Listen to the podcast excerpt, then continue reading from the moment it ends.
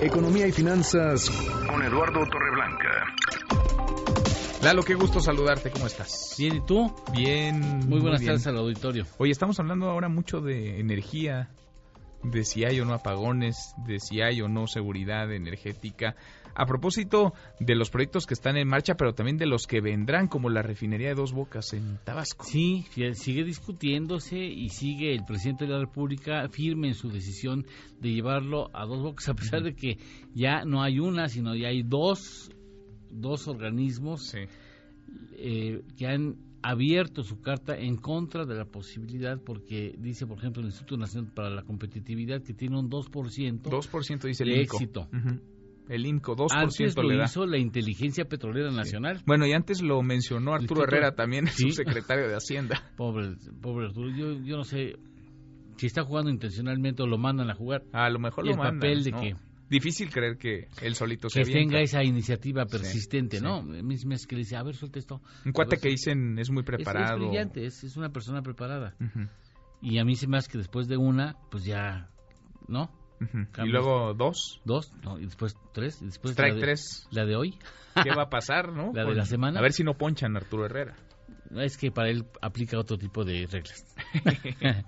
y, y- hoy precisamente tuve un contacto de, por eso quisiera hablar del tema, con un ex consejero de la- del Consejo de Administración de Pemex, Mm, una persona que sabe mucho, omito el nombre, que sabe mucho, mucho, mucho de petróleo, y dice que en el contexto de buscar una seguridad energética, que dice o afirma que interpreta así la terquedad del presidente de la República, hace sentido una refinería. Sí sea, hace sentido. Sí hace sentido una refinería, pero no necesariamente en Tabasco. Mm, Te dice, hay otros lugares más apropiados que implicaría menos inversión, con mejor conectividad y con menor trastorno económico de la región, que es algo de lo que no y hemos ecológico, hablado. ¿no? Ecológico, por supuesto. Pero dice, en Tula sería ideal, Mira. pero no en Tabasco porque incluso vas a, ocasionar distorsiones económicas en la región. Fíjate nada más lo que te dice que aguas, ¿eh? Vas, llegas y encareces todo. Sí, sí, sí. El asunto es que el presidente lo prometió en campaña, lo reiteró en la transición y me canso ganso ha dicho ya en el ejercicio de gobierno. Se va a construir una refinería ahí en Dos Bocas, Tabasco. Pues lo va a hacer. Y a lo mejor tienen razón los dos organismos que han advertido de que no es lo más prudente. Pero hay dos datos que a mí me llamaron la atención. A Por ver. ejemplo, uno, ¿sabes que durante el sexenio de Enrique Peña Nieto el Consejo de Administración dejó de recibir el reporte de la intensidad del huachicoleo? ¿Dejó de recibirlo? Sí. De plano. No llegó la información al Consejo de Administración de Petróleos Mexicanos. Mm, ¿Quién se la habrá guardado?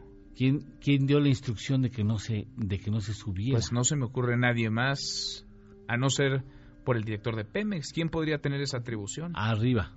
Arriba del director de. Pemex. Es Solamente que es- está el presidente. Esa es, otra de las cuestiones que habría que aclarar. Porque no creo que le pida permiso a la secretaria de Energía Rocionale, Arturo. No, porque ellos sostienen, quienes conocen el petróleo, que quien realmente gobierna, bueno, quien realmente Octavio Romero las decisiones, López. No, él es el presidente.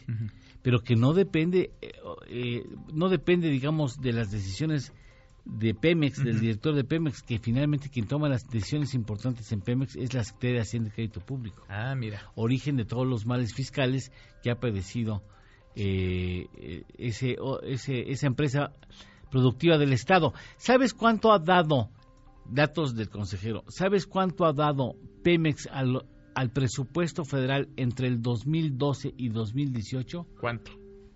Nada menos, poquitito menos, poquititos millones de, poquititos millones de dólares menos que 352 mil millones de dólares. Escucha, 352 mil millones de dólares entre el 2012 y el 2018. Ese es lo que ha aportado Pemex al presupuesto federal.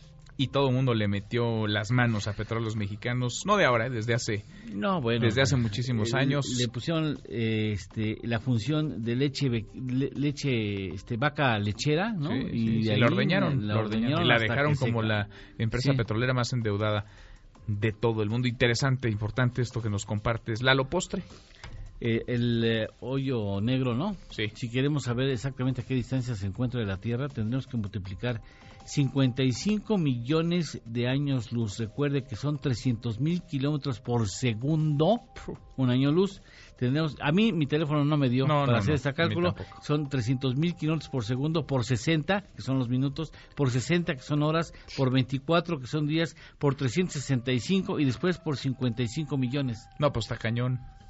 Las calculadoras no te dan para eso. Lalo. Bueno, no, no mi teléfono. Necesitamos un pizarrón enorme para Ni mi hacerlo. capacidad para leerlas. Ni a mí para entenderla siquiera. Gracias, Lalo. Gracias, buena tarde. Mesa para todos.